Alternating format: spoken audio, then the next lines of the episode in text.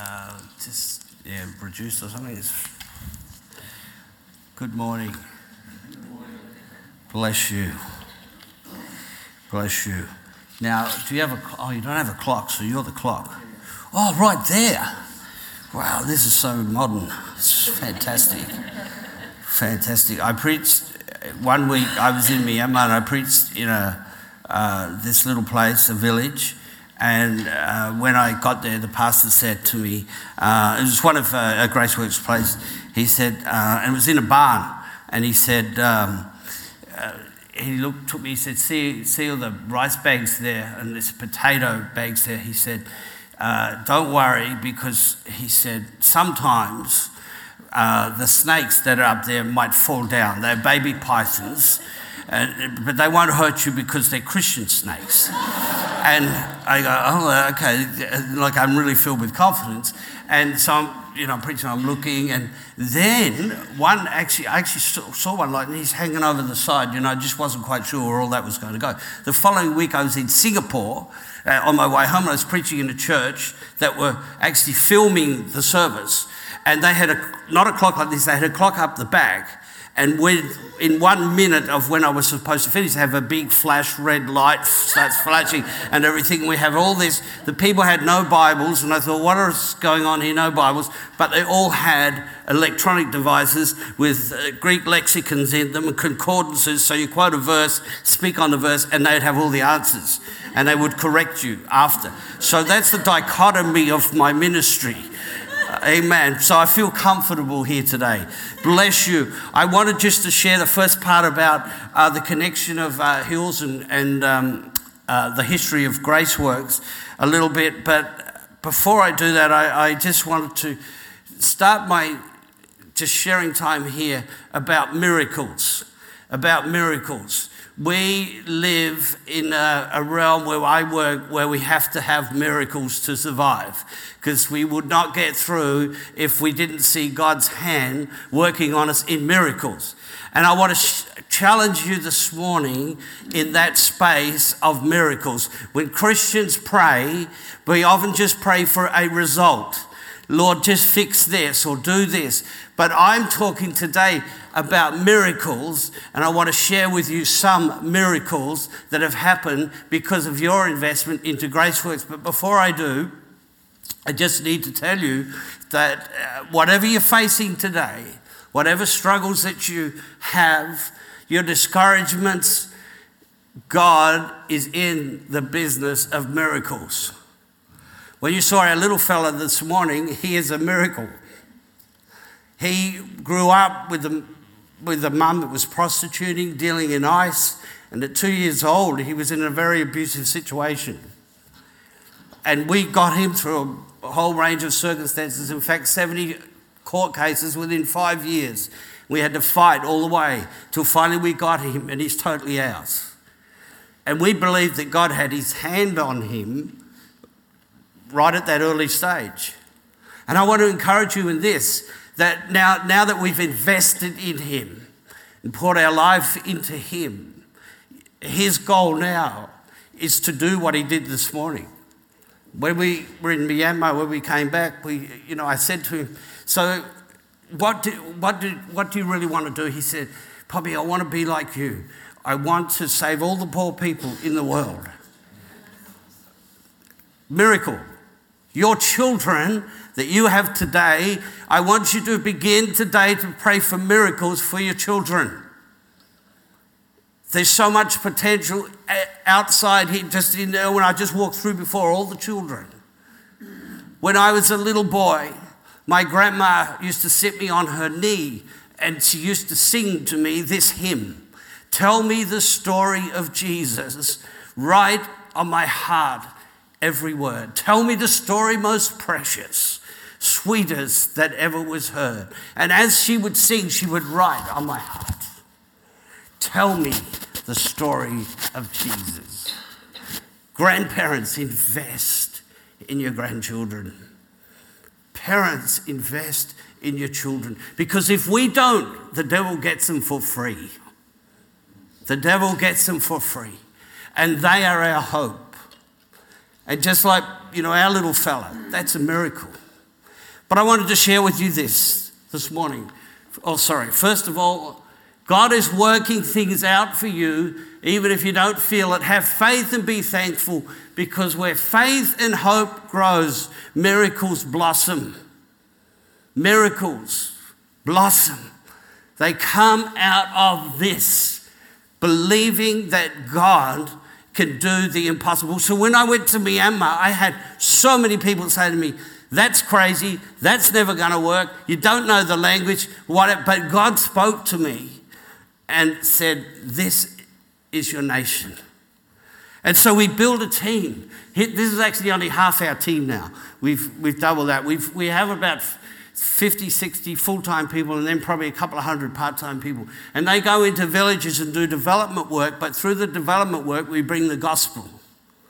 Then I said to the Lord, three things about Myanmar I wanted to do. I said, Lord, if this is real, if this is going to work, there's three things. I don't want to be going up now. I want you to be very clear. I'm not what I have to say. I'm not critical of any other mission group or anything. But my vision was to infiltrate, infiltrate the strongholds of the nation.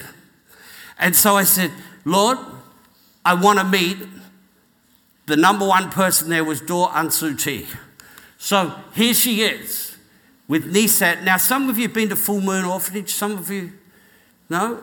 You've been to Full Moon? Okay. Daw Suu has endorsed that children's home and said, This is the model for Myanmar. And I saw right there, I said, God, that's the first one. And now we have met in a totally different capacity.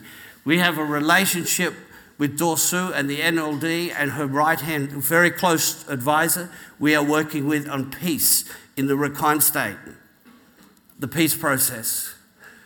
The second thing I wanted, I said, this army, this army is evil. The Burmese army are evil, still are today. I said, Lord, I want you to get me in there. People said, that would never happen. Here I am with the recruits. These young boys, they're children. And they got me in. I've been back two or three times now because I have a connection within the Burmese army. You can see their children, but there, that's, that's my church. When I go to Myanmar, people say, Where do you go? Well, that's my church. I'm going to share a little bit more about that the church outside the church. So that was the second one. Then the third one is I want to get into the monastic schools. Lord, get us in to the monastic school. And then we started a, a sustainable development program, which was partly funded by this church, and it was soy milk. And the soy milk went into all the different villages and so on, and it's, and it's now a cooperative and it's doing really well. We don't have anything to do with it. We handed it over to a group of young, six young men four whom were orph- orphan boys, and they now run it. And so we can get in there now and we do studies. They can do Bible studies in a monastic school, the largest monastic school in Myanmar. And I'm bringing you into this space this morning to encourage you and build your faith that God will do whatever He needs to do. But He needs you and He needs me. We can change a nation. One month ago, I sat with Julie Bishop when she was still the minister. Sat with her and we talked for, supposed to be 50 15 minutes, it went for 40 minutes. And we talked about the Rohingya situation. We talked about my faith. We talked about where she came from. She came from Lobethal in South Australia. And I've built a relationship with her, and it's still an open communication. Why? Because God will take you, the favor of God will take you to places that you never ever thought possible. Why? Because He's sovereign. He's sovereign. What about the money that you've invested in Grace Graceworks? What's happened to that? I can now say many years later, I want to tell you about this lovely lady. Her name is um, May Rita, and she has a sister called Mabel. May Rita, you, she is doing what she's doing today solely because of the funds that came out of, uh, came out of this church to an orphanage called Care for the Least. She runs an organisation called Fedwell, and it's a, it's a food food item that we mix up, make into soup, and take it to poor villages. And she's now got 10 people working for her in her area of production. And she was out, we're actually going to Sakey Island there. Um, the man in the background with the glasses, he is our country director. He's another miracle. Dr. Peter Thien was a Buddhist monk, got radically converted to Christianity. And now he travels the world talking about Christianity and making it relevant in our communities. He was a Buddhist monk. May Rita is where she is because of you folk. Amen. Is David Smythe here today? Oh, there he is. One of David's, he can tell you about Mabel and May Rita. Amen. Is this exciting? Can you see how God moves? And God will do what God needs to do if we're there. This little boy is called Charlie. This is only in the last year. Again, this was some of your funds, but this is on Sakey Island. He was left for dead, left lying there on the side of the, uh, on the pathway, and someone rescued him. They brought him to us and said, Can we save this boy? Well, there he is. He was nearly dead as a two, three months old baby, and now he's, he's up and going. Funds from Hills has saved his life. Can you see your reach? So you're not, let me put it in this context. Begin to think of, of being a global Christian, not a Christian that's just here in Blackburn, but your influence is going in all different places and it's actually saving lives. And when we get to heaven and we see May Rita and we see Charlie and we see this girl, Swayzin was a, taken as a sex slave when she was five years old. And her body now is, she's got cut marks in her body, she's got burn marks on her body. When she first came to this children's home, which was Full Moon Children's Home, I was there the day that she came, and when as soon as she saw a male, she would run and curl up under a tree in a fetal position. Now, I get a hug. She calls me Poppy. She's now free. Why? Because of people like you. People like you have said, I'm going to invest in this ministry. See, what you invest in what you let me put it to you this way. What you identify with is what you will become involved with, is what you will invest in, which will give you increase. So, what you invest in, how do you invest? Three ways time, talent, and treasury. Time, time, talent that you give, and treasury is your funding. What you identify with is what you become involved with when my little fella, when Eden was speaking in a church in New South Wales recently, just like he did today, and this dear lady came to me after and she said to me, Pastor, she said, I want to invest in the ministry. And I thought, oh, this is good. She's going to give me money. And she said, I said, oh, well, thank you very much. She said, oh, not for you, for Eden. She said, I want to sow the first seed in the ministry for his life and she gave me $10. She said, I'm very poor. This is all I have. See, what you be, identify with is what you become involved with, is what you invest in, is what gives you increase. Amen.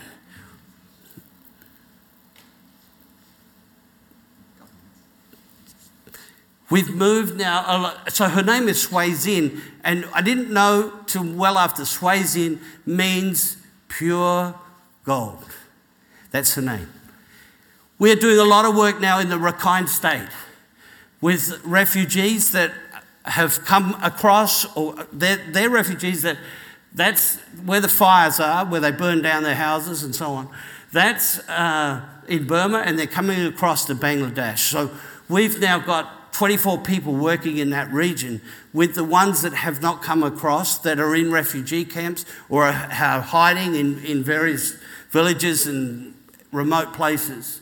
And so they come across like this with absolutely nothing, totally devastated. Now, a refugee, oh, I think that's times 1059. You sure? Okay. I'll go quick. So that's, this is what we're faced with. There's just thousands and thousands of people. This lady came like this, and that little baby she gave to her was already dead. And many die like that. They bring children that are already dead and dying. And they struggle with do I give money, the money that I have, do I use it for food or do I use it for medicine to save my child? So between August this year and November this year, in the refugee camp at Cox's Bazar, which was what is featured on television a lot, there will be over 40,000 babies that will die for lack of medical care. So we have been blessed because, uh, and that is one of the refugee camps that we go into. Amen? That's where we go into. So when you support us, that's where we're going. All right, you need to get up. Amen. Continue. It's, is it okay? We have a break. Just as I was thinking about hopping up here for this in the middle of um, what Peter was talking about, I was just reminded that the Bible says, even though we grieve, we don't grieve like those without hope. So even though right now we're going to remember and, and just pause for a minute, um, I'm just encouraged as well that we don't grieve, that we remember and we still have hope for life beyond. Um, so I don't want to take too long because, Peter, you were just warming up there. I think what I'll do, uh, I'm going to read out the Ode of Remembrance. And you know the last line, we will remember them. You might like to just repeat that back to me. We'll have a minute of, of silence and I'll just finish with a prayer. So, um, yeah, just joining in with others around Australia and in other countries as well on this 11th day of November. They shall not grow old as we that are left grow old. Age shall not weary them, nor the years condemn. At the going down of the sun and in the morning, we will remember them.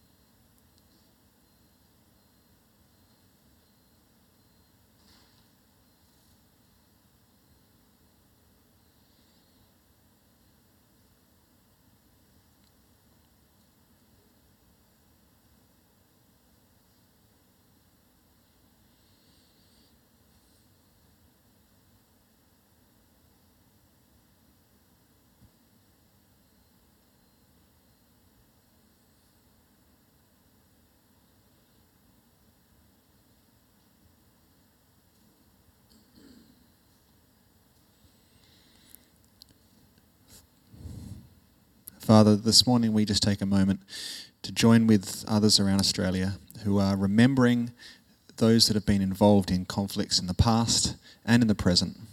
And Lord, we do just want to honour the sacrifice that many people have made for our country. We just take a moment to think of them and to honour them, to remember them.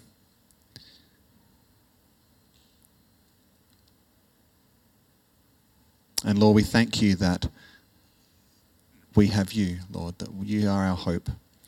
And so, Lord, as we take this moment, we pray that, Lord, you would continue to, to work in our lives and move in our hearts. And uh, we just thank you for all your blessings in Jesus' name. Amen.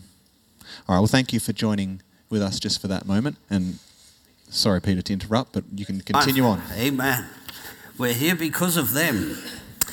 Amen. So, uh, just picking up from where we were in the refugee camp, um, and so in uh, two, day, two weeks' time, I'll be there with our team. Uh, and it's not a nice place to be, but we are the only Christian group that go into this camp. Now, this is on the Burmese side. This is in what's called the Rakhine State. Um, and people have lived in that camp for generations, for generations now. Uh, and so we have access in there. And we have a signed letter from the Minister for Interior and Security, of uh, Security Borders, uh, from Myanmar, signed by him, piece of paper, we can just go. Amen. A miracle. We leaving for miracles today, folks? Come on.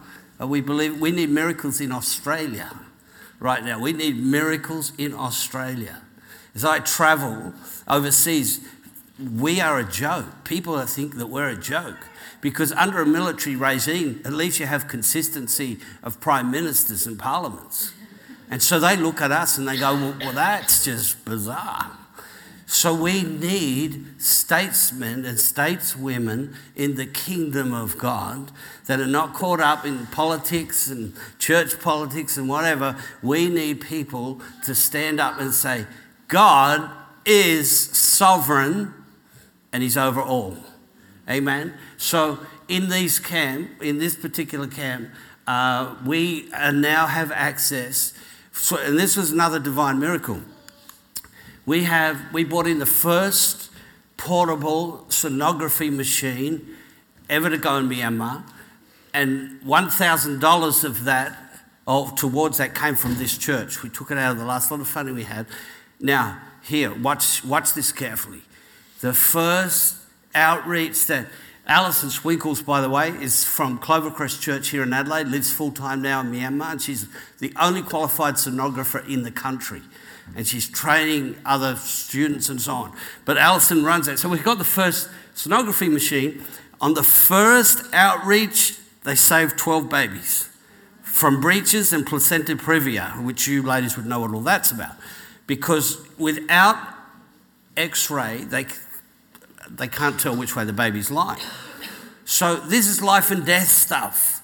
And then out of this, and we don't have time for it now, I tell you then how we bring the gospel through this. Amen. We actually do a devotion with them about the image of Christ because they see the image of the baby. Then we talk about the image of Christ. Amen. Really exciting stuff. I want you to get encouraged today about your situation in life. You don't have to go to Myanmar. Oh, no, no, no, no, no. God works miracles. I've got to tell you another little miracle. Our little boy, who we have now, our permanent care, we're what's called kinship carers. Amen.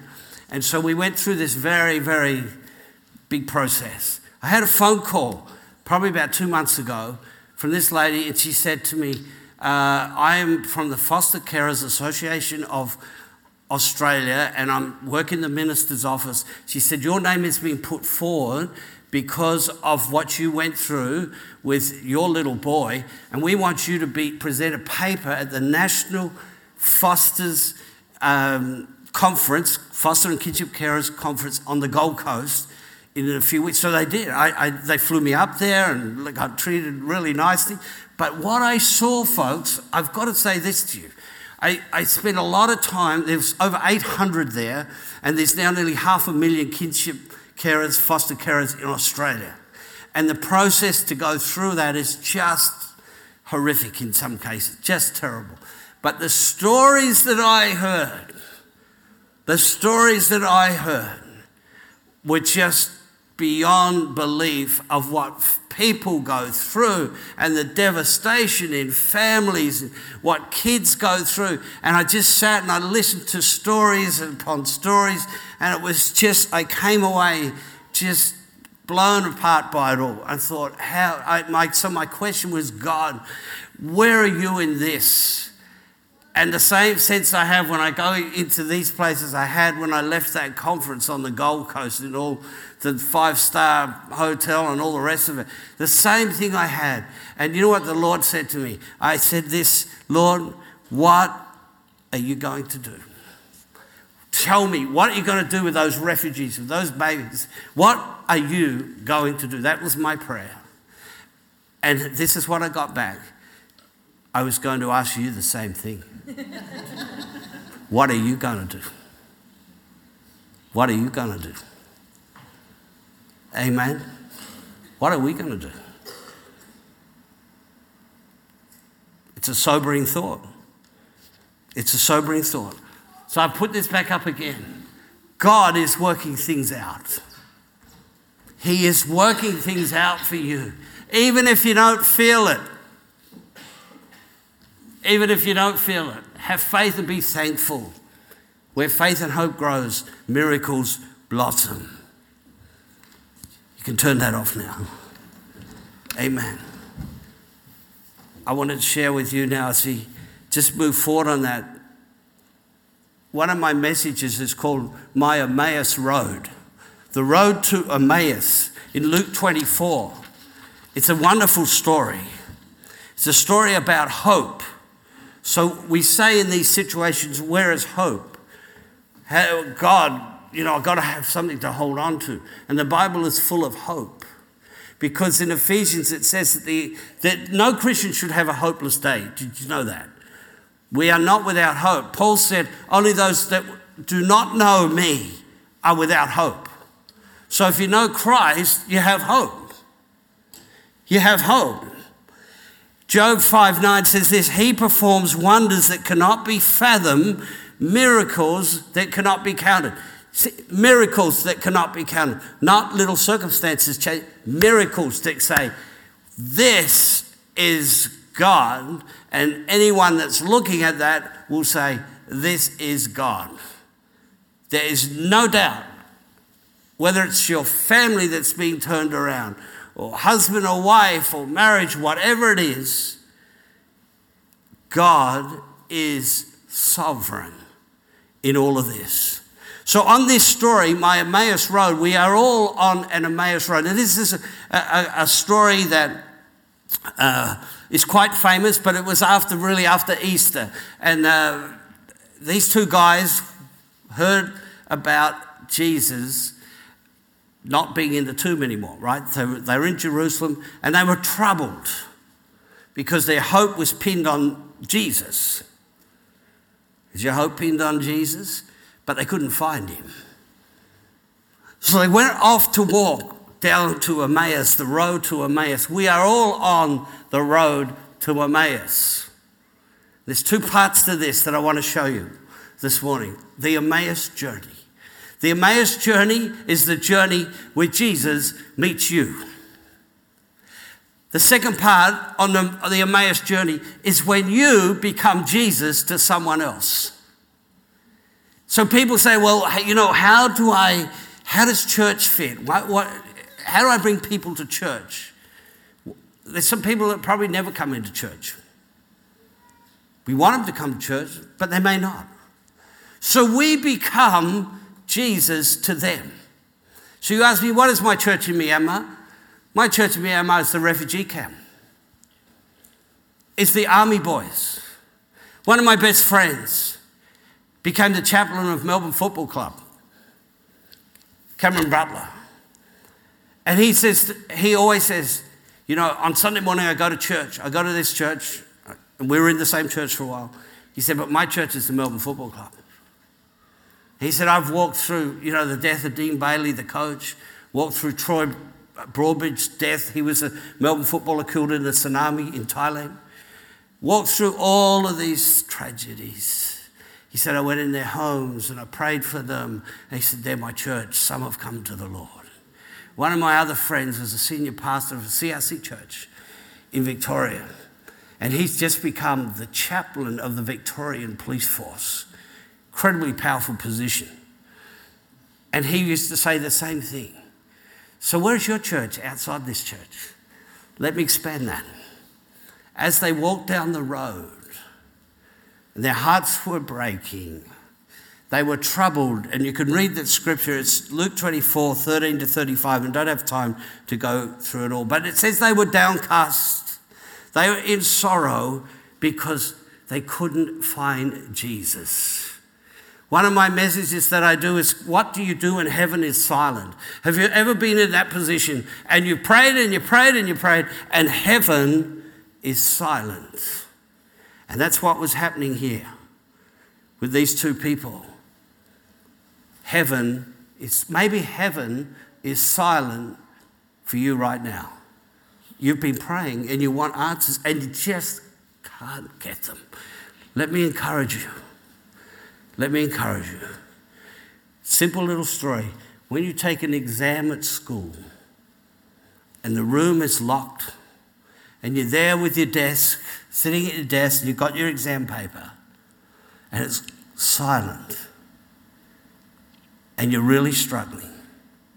And you say, Well, I'm on my own now. But wait, the teacher is in the room.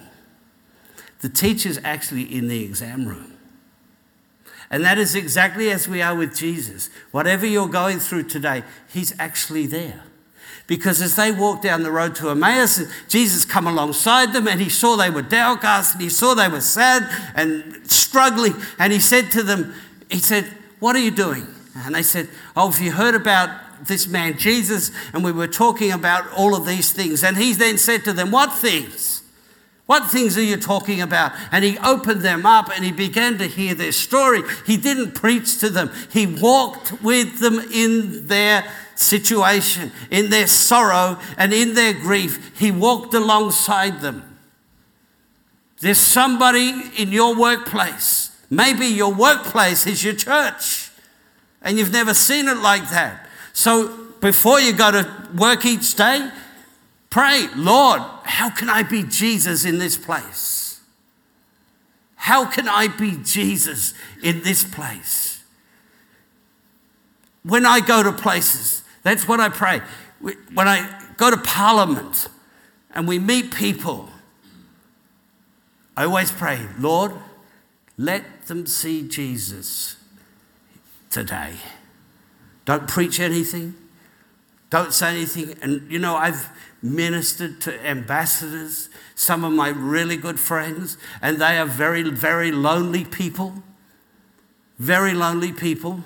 In fact, the first ambassador I met works for us now. And he's had some personal problems recently, and he calls me. Calls me up. He's not a Christian, but he calls me. That's who you are, folks. Every one of you here are representing Jesus in your workplace, in your neighborhood, wherever it might be. And God will bring circumstances across your path. So as they walk with Jesus and He began to open them up, it says their eyes were open. And then He did further than that. He said, they invited Him to the house. And He said, Yeah, I'll come to your house. Can you see the doors that are opening? Then he broke bread with them. Then he left. There's three things about Jesus' ministry, three important things that we need to understand. This is the basis for everything that we do. It's really, really simple. I call it the foundation of Jesus' ministry and the foundation for our ministry.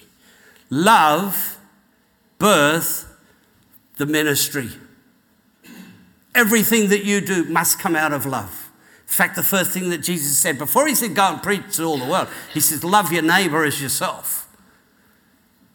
And I often challenge people on the mission field let's get everyone saved. Hey, these people don't even know you. You're coming into these situations in, in, in, like the refugee camp and they're full of grief and all this stuff. Man, you need to let them you need to let them feel that you actually love them. So our projects in these difficult areas are three to five years. Three to five years, not three to five days, years. And we sow our life, those orphanages, those girls that you saw with Eden in the photo, they were babies. And our commitment then was 15 years to every children's home because that's a generation that we want to see them come through. So, this is not an easy road. The Emmaus Road's not an easy road, but it's the road that Christ walked. So, the first thing is that love birthed the ministry. And you know that verse, famous verse, John 3 16. For God so loved the world that he gave his only begotten Son. For God so loved the world. And the second thing about Jesus' ministry is that compassion motivated the ministry. Compassion. Now, compassion is very different to sympathy. A lot of Christians have sympathy. Oh, I feel really sorry, you know, this is, and that's fine. But compassion does something else. It says that Jesus was moved with compassion. Moved means he wanted to do something about it. That's why when you go to the newsagent shop, you never find cards that says with compassion. When someone dies, it's with sympathy. And that's fine. It's acknowledging and it's blessing people. But you don't find compassion. So compassion says, I am going to do something about it. I am going to do something about it. And I am driven every single day of my life when I think of those people that we minister with. And as I speak, folks, 21 children are dying per minute now for preventable diseases around the world. 15 minutes, 315 babies have died. These are babies died and up to two years old. We can change that. We can change that. We have the capacity to change that. You have the capacity today to change the life of your neighbor, of someone in your workplace. What is it that drives you? What is it that drives you? So compassion, and it says Mark 9:36, when he saw the crowds, he was moved with compassion on them because they were harassed and helpless, and they were like a sheep without a shepherd. They were like a sheep without a shepherd. And I can tell you this from first hand experience Many of our federal politicians are like a sheep without a shepherd, and they're trying to run this country. Our state politicians in Victoria, whom I know, many of them, are like sheep without a shepherd. Are we shepherds? Are we shepherds to our neighbour, to our workplace? Take that, just think that through. The influence that you can have. And finally, relationship sustained the ministry. I and the Father are one.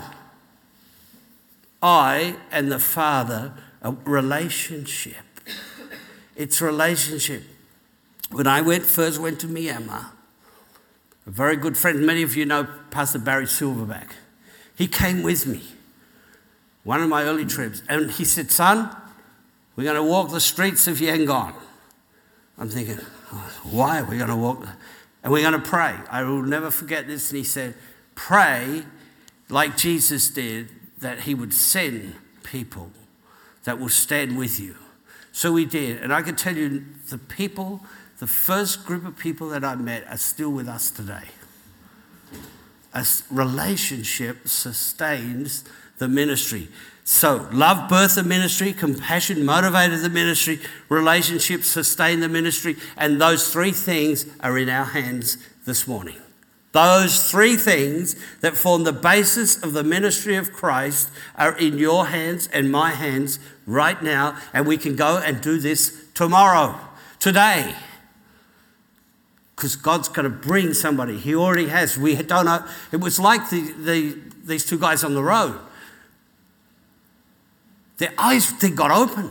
Oh, I see Jesus. Now it's interesting because, you know, I mean, the other thing about this is that there were many in that day and age that never recognized Jesus either. And yet they were there when he was crucified and he rose again and so on. They were there, and many, many never recognized him. It's no different today. Uh, but the change for people came when Jesus walked down the Emmaus Road. The change for people, for you, even in your families, is going to happen when you take them on the journey or meet them on their Emmaus Road. Because the Emmaus Road is a journey of faith, and it just so happens that we're just a little bit further down that road than some people that don't really know him yet. But they're all on the journey. I have Muslim friends, Buddhist friends that, you know, I believe God's got his hand upon them. And can I just tell you another miracle around that? We are the only group in the world that have brought Buddhists, Christians, and Muslims together to work in communities. And last year, Kofi Annan interviewed our team in Sittwe in the Rakhine, and he said this. He said, This is one of the best models of community harmony that I have ever seen. Stay connected with us. And you know, he's passed away, but we're connected with the Kofi Annan Foundation. The power of Christ. I just want, my prayer this morning is that you get connected to this vision that the power of Christ is right here. We don't have to go anywhere, we don't have to do anything but love people for who and what they are. Just love them because that's all that you need to do is love people. He performs wonders that cannot be fathomed, miracles that cannot be counted. As we walk out this morning, take that verse of scripture. Miracles, wonders are here. I've shared with you some of them. I've shared with you the miracle of Hills Christian Family Center, your investment into me. And my, you know, there's people, just think of it like this. Listen carefully. There's people that are alive now, walking with Christ, influencing a nation because of your investment. Take that investment now to your neighbors, to your family and let God be exalted. Let God be exalted because He is sovereign. No matter what you're facing, no matter what you're facing, don't give up. Don't quit. In Jesus' name. Amen. Bless you. Thank you. Uh, I'd like to invite the worship team up. Thank you very much, Peter. Thank you. Yes. Um, thank you very much for the encouragement, for seeing what's happening in different parts of the world, but for making it really relevant to us here as well. And so I was really encouraged and blessed by that. Just ask the worship team to lead us in worship now, and after that, um, the prayer ministry team and Pastor Peter are happy to stay down the front and pray with anyone for anything uh, that you'd like. So I'll hand over to Sam. Thanks.